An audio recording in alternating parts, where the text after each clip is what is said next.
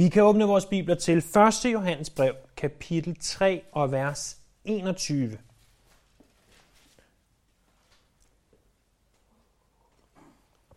I det, jeg i dag gerne vil tale til jer om, om emnet, forventer du et bønnesvar? Og det vil jeg gerne gøre ved, at vi indleder med at læse den tekst, vi har her i første. Johannes. Det er vores tekst, det er den, vi går ud fra, det er der, vi tager vores udgangspunkt fra. Men derefter vil vi også finde vores vej til Apostlenes Gerninger, kapitel tolv, vers elleve. Så, så find allerede det nu, og så derefter så læser vi de to tekster.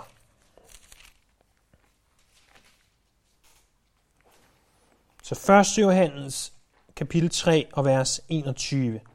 Mine kære, hvis vores hjerte ikke fordømmer os, har vi frimodighed over for Gud, og hvad vi end beder om, får vi af ham, fordi vi holder hans bud og gør det, som behager ham. Og dette er hans bud, at vi skal tro på hans søns, Jesu Kristi, navn og elske hinanden, sådan som han har påbudt os. Den, der holder hans bud, bliver i Gud og Gud i ham, og at han bliver i os, ved vi af ånden, som han har givet os. Og så vil jeg gerne indlede, efter vi har læst det, med beretningen fra Apostlenes Gerninger, kapitel tolv. Her ser vi, at Herodes begynder at, at øh,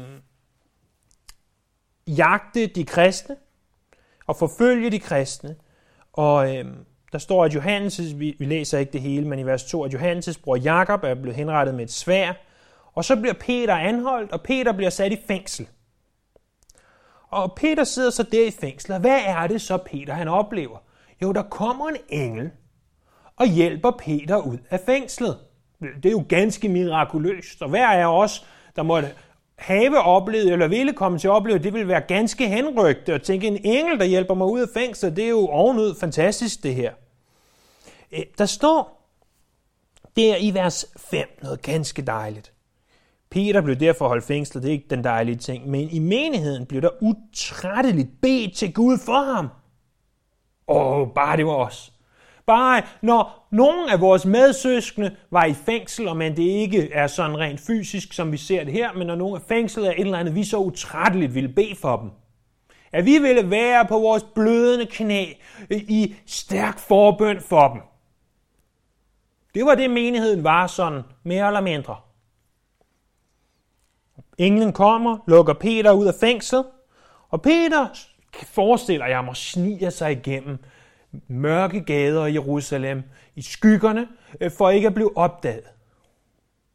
Og kommer så til det, som vi kalder rummet eller værelset ovenpå, der hvor at de havde mødtes til nadvermåltid, efter, alt efter hvad vi kan bedømme, at det er det sted, hvor at det er Johannes, Markus' Markus fra Markus evangeliets mor, der ejer det rum, og så banker han på døren lige så stille.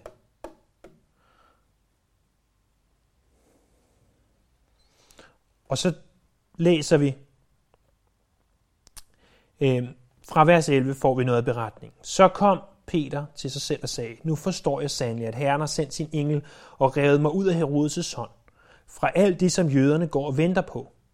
Da han havde gjort sig dette klart, gik han hen til Marias hus. Hun var mor til Johannes med tilnavnet Markus. Så han kommer der. Der var mange forsamlet, og de bad. Sådan nogle trosklipper, ikke? Og så vers tretten. Peter bankede på døren til portrummet.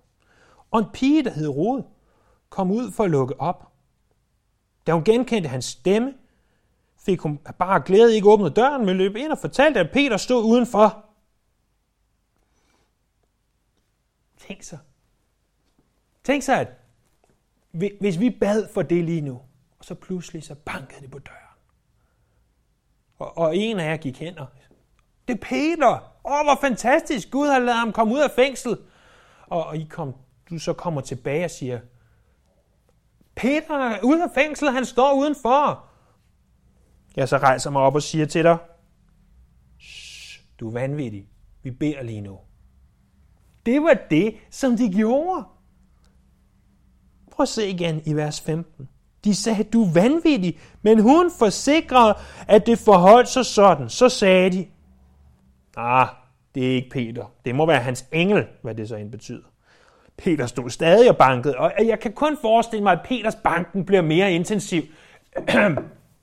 Jeg er nærmest leder blandt jer, blandt apostlene. Kan, kan, I, kan I lukke mig ind, eller jeg kan det hemmelige kodeord? Han bankede på, og så fik de lukket op, og da de så ham, så var de ude af sig selv af forundring. Men han gav dem tegn med hånden om at være stille, og så fortalte han, hvorledes Herren havde hørt, ført ham ud af fængslet. Og han sagde, fortæl det til Jakob og brødrene. Så forlod han dem og drog til et andet sted. Jeg ved ikke, hvem der har ledt bedemødet den dag. Men jeg ville ikke have været den mand, der havde ledt det bedemøde. Meget, meget lidt ønsker jeg at have været den mand, der har ledt det bedemøde. Ja, de bad. Åh, de bad. Der stod, at de var samlet i bøn. Og de bad utrætteligt. Men når Gud så gjorde det, når, når Gud så befriede Peter fra fængslet, no, noget som jo i vores rationelle tankegang er ganske umuligt. Hvis du sidder i Herodes' fængsel, så kommer du ikke bare ud, for din engel hjælper dig. Det er jo, det er jo overnaturligt, det er ikke muligt. Men pludselig bankede det på døren.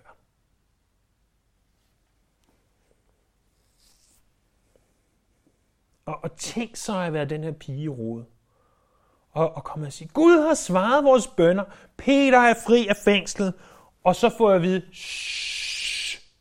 vi beder. Vi beder. Vi er i en hellig stemning ind foran Gud. Vi gør hans hellige arbejde. Vi beder. Og jeg kan se på jer selv og på mig selv, at vi trækker alle lidt på smilebåndet. For vi ser os selv i dem, der var samlet den dag til bedemøde. Vi ved godt intellektuelt øh, fra vores år og tid igennem studiet af ordet, og vores år med at vandre som kristen, at, at bøn, det er noget, som kristne engagerer sig i. Og, og vi har måske også oplevet, at Gud har svaret. Men så ofte, når jeg beder, og, og måske når du beder, temmelig sikkert når, når du også beder, så beder vi, men vi forventer ikke et bønnesvar. Vi, vi er ligesom de mennesker, der var samlet der den dag.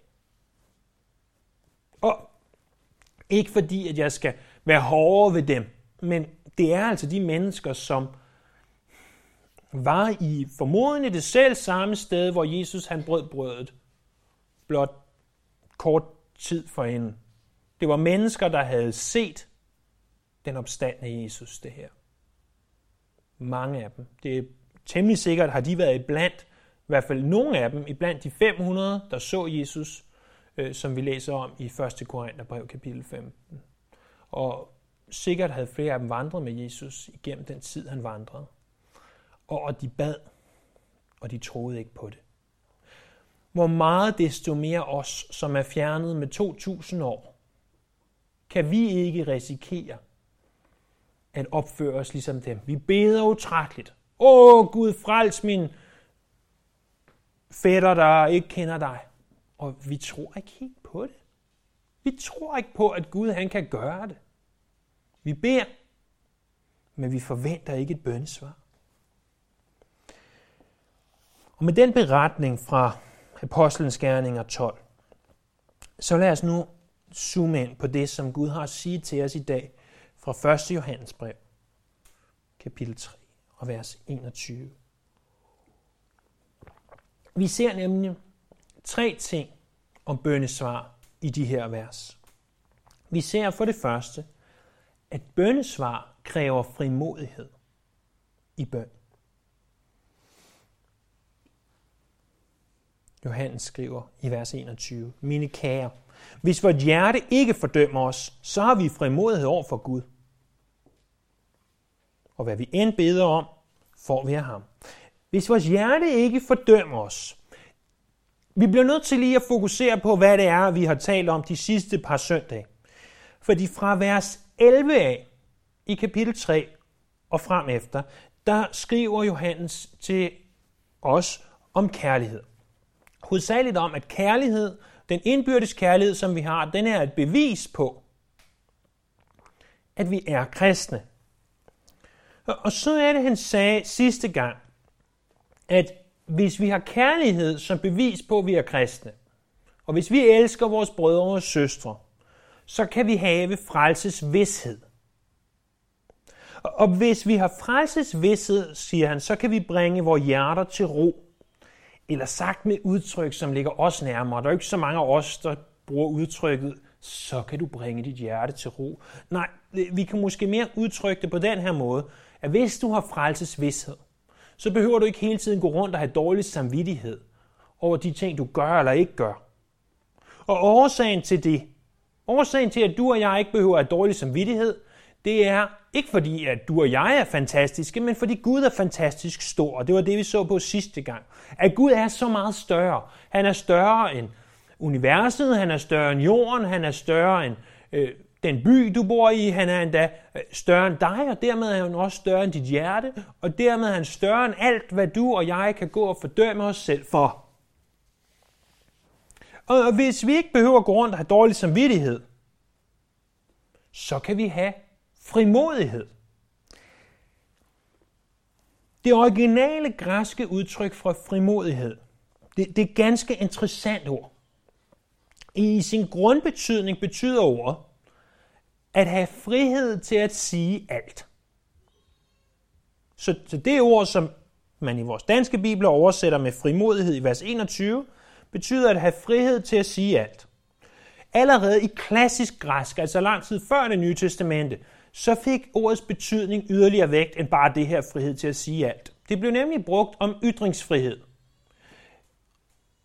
Og det var sådan, at hvis man brugte sin ytringsfrihed, lad os nu sige, at jeg har ytringsfrihed, siger man, så jeg stiller mig op og siger, at kongen, han ligner en hofnar. Jeg har ytringsfrihed. Dengang, der kunne man ikke bare sige hvad som helst som statsleder. Hvis man gjorde det, så blev man som regel delt i to øh, eller flere stykker. Og, og derfor, at de, der brugte deres ytringsfrihed og gjorde øh, brug af den, de blev også forfulgt. Så derfor så blev det sådan, at ordet også kom til at betyde, at de, som bruger ytringsfriheden, de er frygtløse. Dem, der stiller sig op og siger hvad som helst, det er nogle frygtløse mennesker. Derfor så udviklede ordet så yderligere til at sige, at dem, der har ytringsfrihed, dem, der er frygtløse, det er også dem, der er frie borgere. Det er dem, der er bosædende som frie borgere i de her græske bystater, og, og ordet blev på sin vis en definition på selve demokratiet. Og øh, så altså det frie folk, der har ytringsfrihed. De var ikke bundet, de kunne frit komme og gå, som de ville, og de kunne sige, hvad de ville, de kunne være frygtløse. Så altså, vi kan konkludere, at det her ord, som blev oversat til frimodighed, det har både nuancer af ytringsfrihed, af frygtesløshed og af frimodighed. Når du og jeg kan komme til Gud i frimodighed, så kan vi altså drage adskillige pointer herfra. Vi kan for det første komme til ham, uden at frygte ham. Tilbage i Esters bog. I må gerne slå op, I behøver ikke. Det er ikke fordi, at, at teksten i sig selv er, øhm, er meget væsentlig. Det er mere historien, som, som de fleste af jer formodentlig kender nogenlunde. I, i Esters bog, kapitel fire, vers seksten, der er jo det her med, at, at Ester er blevet gift med den mægtigste konge i verden på det tidspunkt. Og øh, hendes, øh, hendes onkel Mordokaj står der så, øh, sender hende et svar, og så står der fire, kapitel fire, vers seksten, gå hen og sammenkald alle jøder, der befinder sig i Susa, Susa var den by, hvor de var, så I kan faste for min skyld. I må hverken spise eller drikke nat eller dag i tre døgn, og på samme måde vil jeg også øh, år og mine piger faste. Derefter vil jeg gå til kongen, selvom det er imod lov. Skal jeg dø, så lad mig dø. Så gik Mordokaj hen og gjorde ganske, som Ester havde pålagt ham. Så Ester siger, fast i tre dage, så vil jeg gå ind til kongen, selvom det er imod loven. Og så står der videre i kapitel fem, Den tredje dag iførte Ester sig sit kongelige skrud og stillede sig op i den indre gård foran kongens palads. Kongen sad på sin kongetrone i det kongelige palads, lige ud for indgangen til paladset. Da kongen nu så dronningen Ester stå ud i gården, fandt, han noget, fandt hun noget for hans øjne, og kongen rakte sit guldscepter, som han havde i hånden, ud mod Ester, og hun trådte nærmere og berørte spidsen af scepteret. Så sagde kongen til hende: "Hvad ved du, dronning Ester? Hvad er dit ønske? Om det så er halvdelen af kongeriget, skal du få det." Dengang, der kom konen ikke bare og sagde: "Så lille far, nu skal vi sådan og sådan." Slet ikke, når hendes mand var kongen.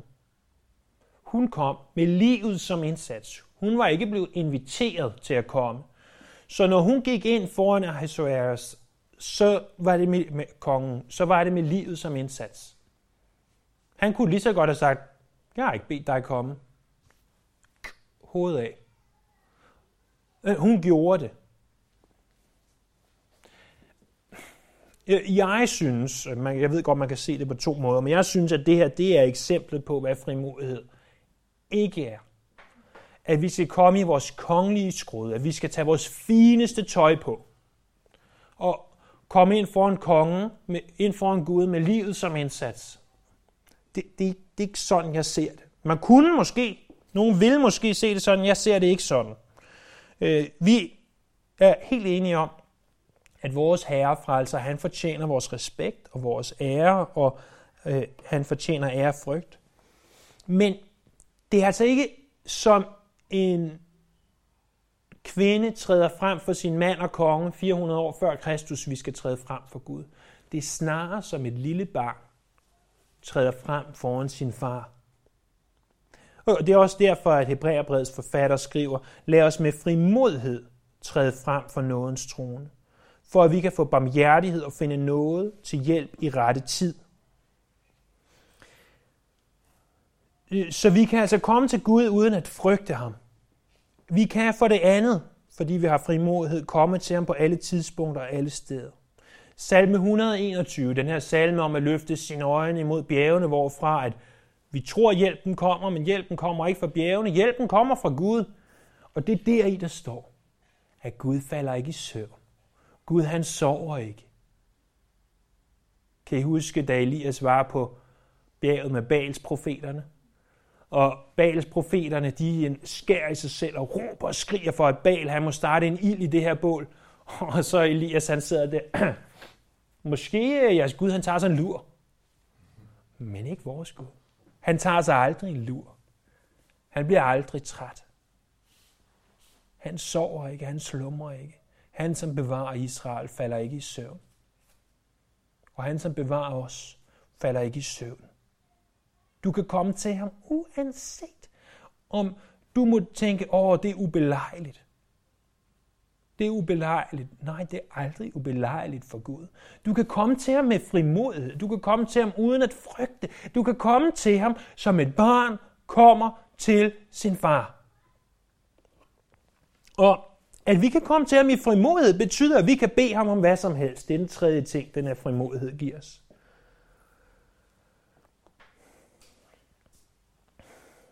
Vi kan bede ham om at sætte Peter fri af fængslet. Vi kan bede ham om at frelse gamle tante Gerda, også selvom hun hele sit liv har været ateist. Vi kan bede ham om hvad som helst. Vi kan komme til ham med frimodighed. Hvis du vil have bønnesvar, så må du forvente et bønnesvar, men du må komme til Gud med frimodighed, som et lille barn kommer til sin far og siger: "Skal vi ikke købe lidt slik?" Eller hvad barnet nu måtte sige. Det gør mit barn tit, når vi er i Bilke. "Skal vi ikke købe lidt slik?" siger hun så. Og vi kan komme til ham med frimodighed. Den anden ting, vi ser i vores tekst, det er, hvad er det svar, vi kan forvente? Fordi når vi beder, vil han så svare os? Og der er et svar, vi kan forvente. Prøv at se der i den første halvdel af vers toogtyve. Og hvad vi end beder om, så får vi det af ham. Lad os forsøge at se lidt mere på, hvad bøn egentlig er. Jeg tror, at vi kan dele bøn i, i flere forskellige ting. Vi kan sige bøn, som bøn egentlig er, det, i dens reneste form. Og så er der lovprisning, og der er taksigelse. Og hvis vi ser på bøn i den reneste form, så er bøn at ønske noget fra Gud. Bøn er at ønske noget fra Gud.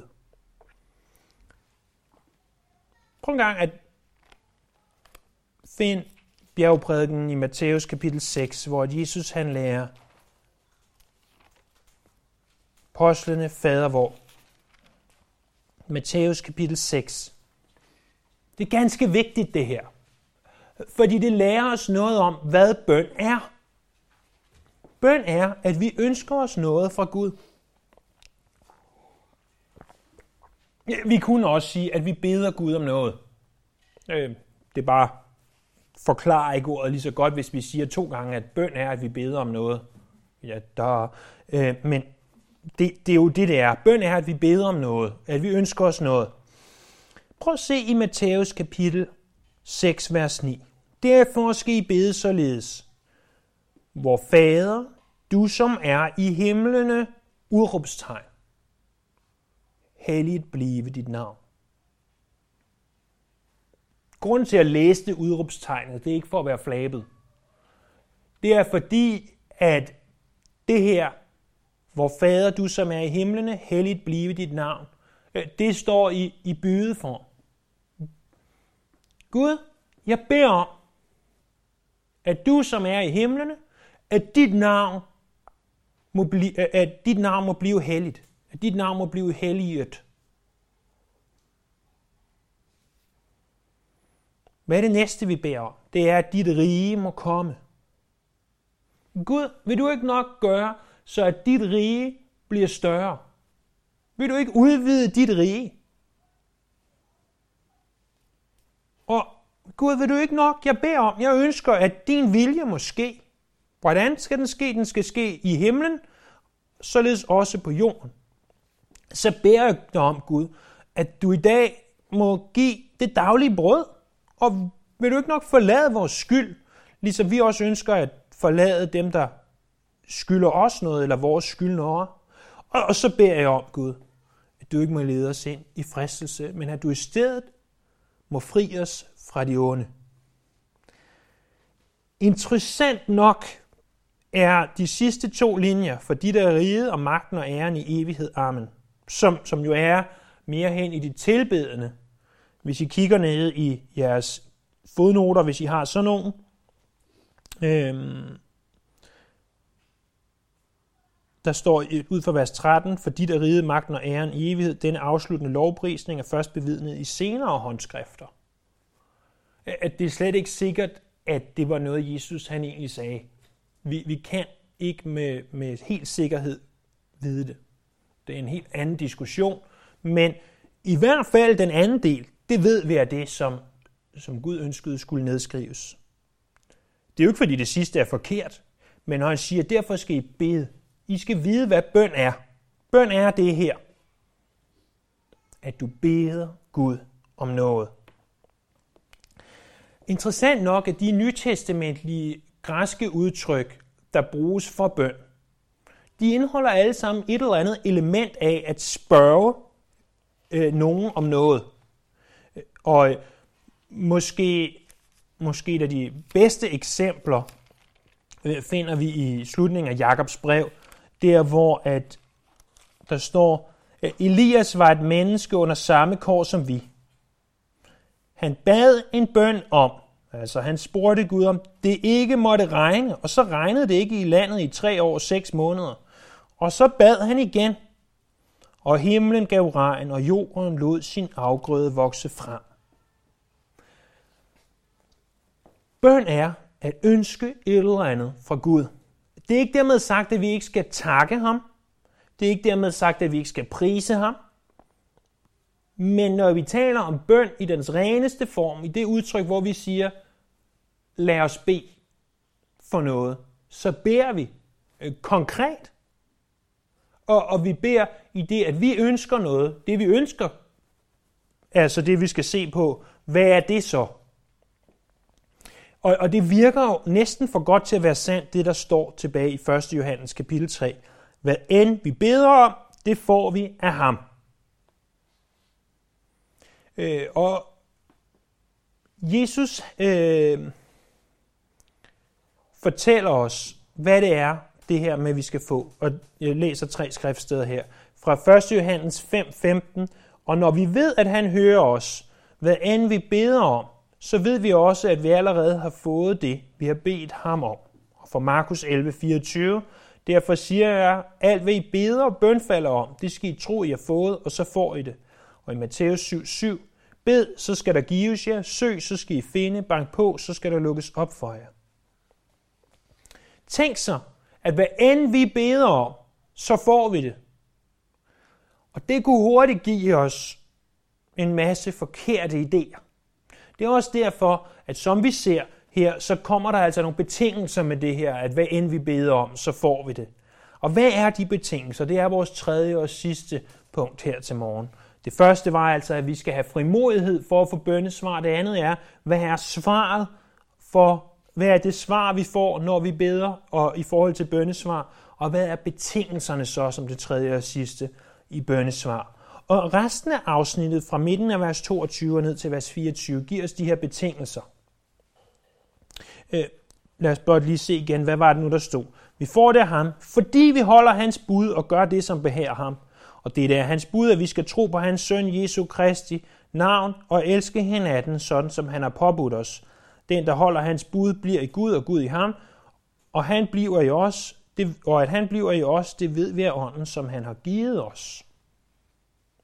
Man kunne godt, hvis man ville se her, øh, bønnesvar som en slags belønning. Men bønnesvar er alt andet end en åndelig hundekiks for at have opført sig ordentligt. Bønnesvar er snarere den kærlige far, der tager sig af sit barn. Og det udtryk barn, det er netop det, der er centralt. Fordi det, som Johannes han forsøger at kommunikere til os igennem de her vers, tror jeg, det er, at hvis du vil have bønnesvar, så må du først og fremmest være Guds barn. Det er nemlig den, som er Guds barn, den, som holder hans bud, som får svar. Og hvad er hans bud, siger han så? Han siger, hold mine bud, så får du bønnesvar. Hvad er hans bud? Det er to ting. Der står, at det er at tro på Jesus, står der, og det er at elske hinanden. At tro på Jesus, det er jo selvfølgelig hele grundstenen i det, som, som vi påberåber os, det, som vi tror på. Hvis vi ikke tror på Jesus, Romerne ti ni, jamen, så er vi ikke kristne. Hvis Jesus ikke er herre i vores liv, så er vi ikke kristne. Derudover at elske hinanden. Og det hænger jo rigtig godt sammen med sammenhængen, for han har allerede lært os, at det er, når vi elsker hinanden. Det er, når at vi har indbyrdes kærlighed. Det er et af de mange beviser, der er på, at vi er kristne. Han siger også, at den, for at vi er kristne, for at vi får bønnesvar, så skal Gud være i os, og vi skal være i Gud, og det skal være forseglet med Helligånden. Alt det her er andre måder at sige det på, som at vi kunne udtrykke så ganske simpelt. Den, der får bønnesvar, er den kristne. Så du kan ikke gå hjem og sige til den ufrelste tante Gerda, Tante Gerda, jeg ved, at du har det og det problem. Hvorfor beder du ikke bare til Gud? Så står der i Bibelen, at vi får alt, hvad vi beder ham om. Det nytter ikke noget, hvis tante Gerda ikke kender Herren. Det kan være, at Gud vælger at svare. Men det er ikke sådan, det normalt hænger sammen. Det er altså den kristne.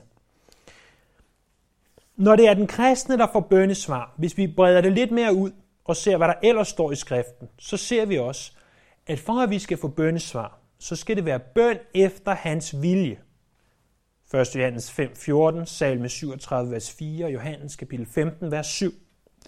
Det skal også være bøn i tro. Matteus enogtyve, toogtyve, Markus elleve, fireogtyve og så også Jakobs brev, kapitel et, vers fem og seks. Og så skal det være en bøn, der ærer Gud. Blandt andet Jakobs brev, kapitel fire, vers to og tre. Så det skal være bøn efter hans vilje, det skal være bøn i tro, og det skal være bøn, der ærer Gud. Du og jeg kan forvente bønnesvar, men ikke for, at du og jeg må få ting.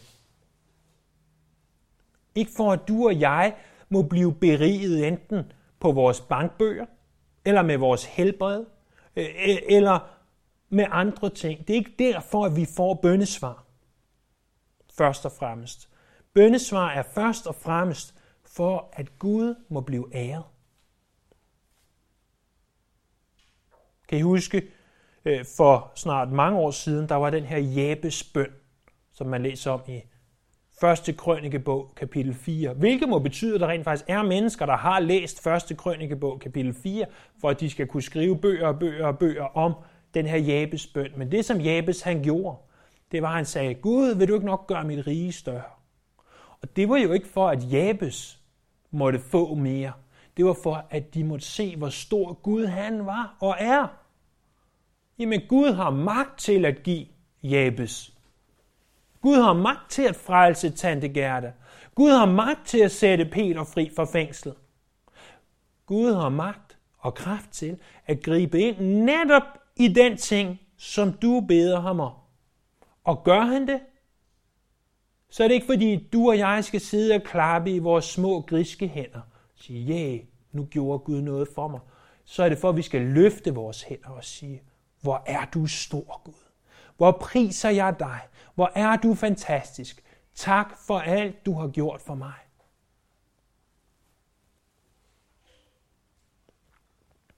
Jesus siger, hvad end I beder om i mit navn, det vil jeg gøre,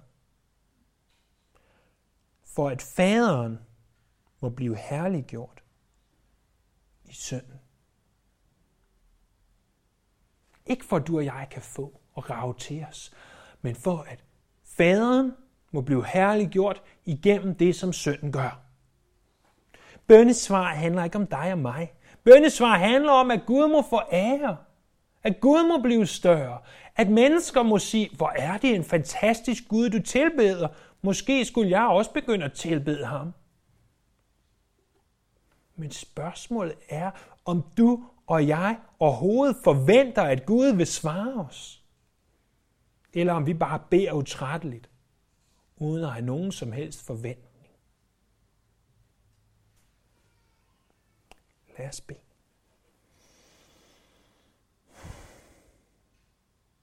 Herre, jeg vil på ingen tilnærmelsesvis måde sige og påstå, at jeg ved alt om bøn.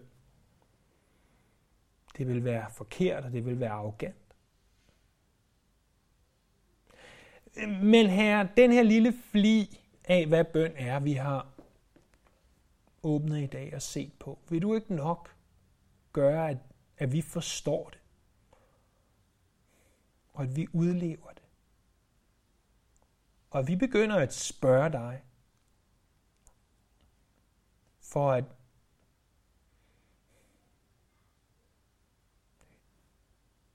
du må blive større, for at du må blive æret, for at folk må se, hvor stor du er. Vi priser, vi tilbeder, vi ærer dig den her formiddag. Amen.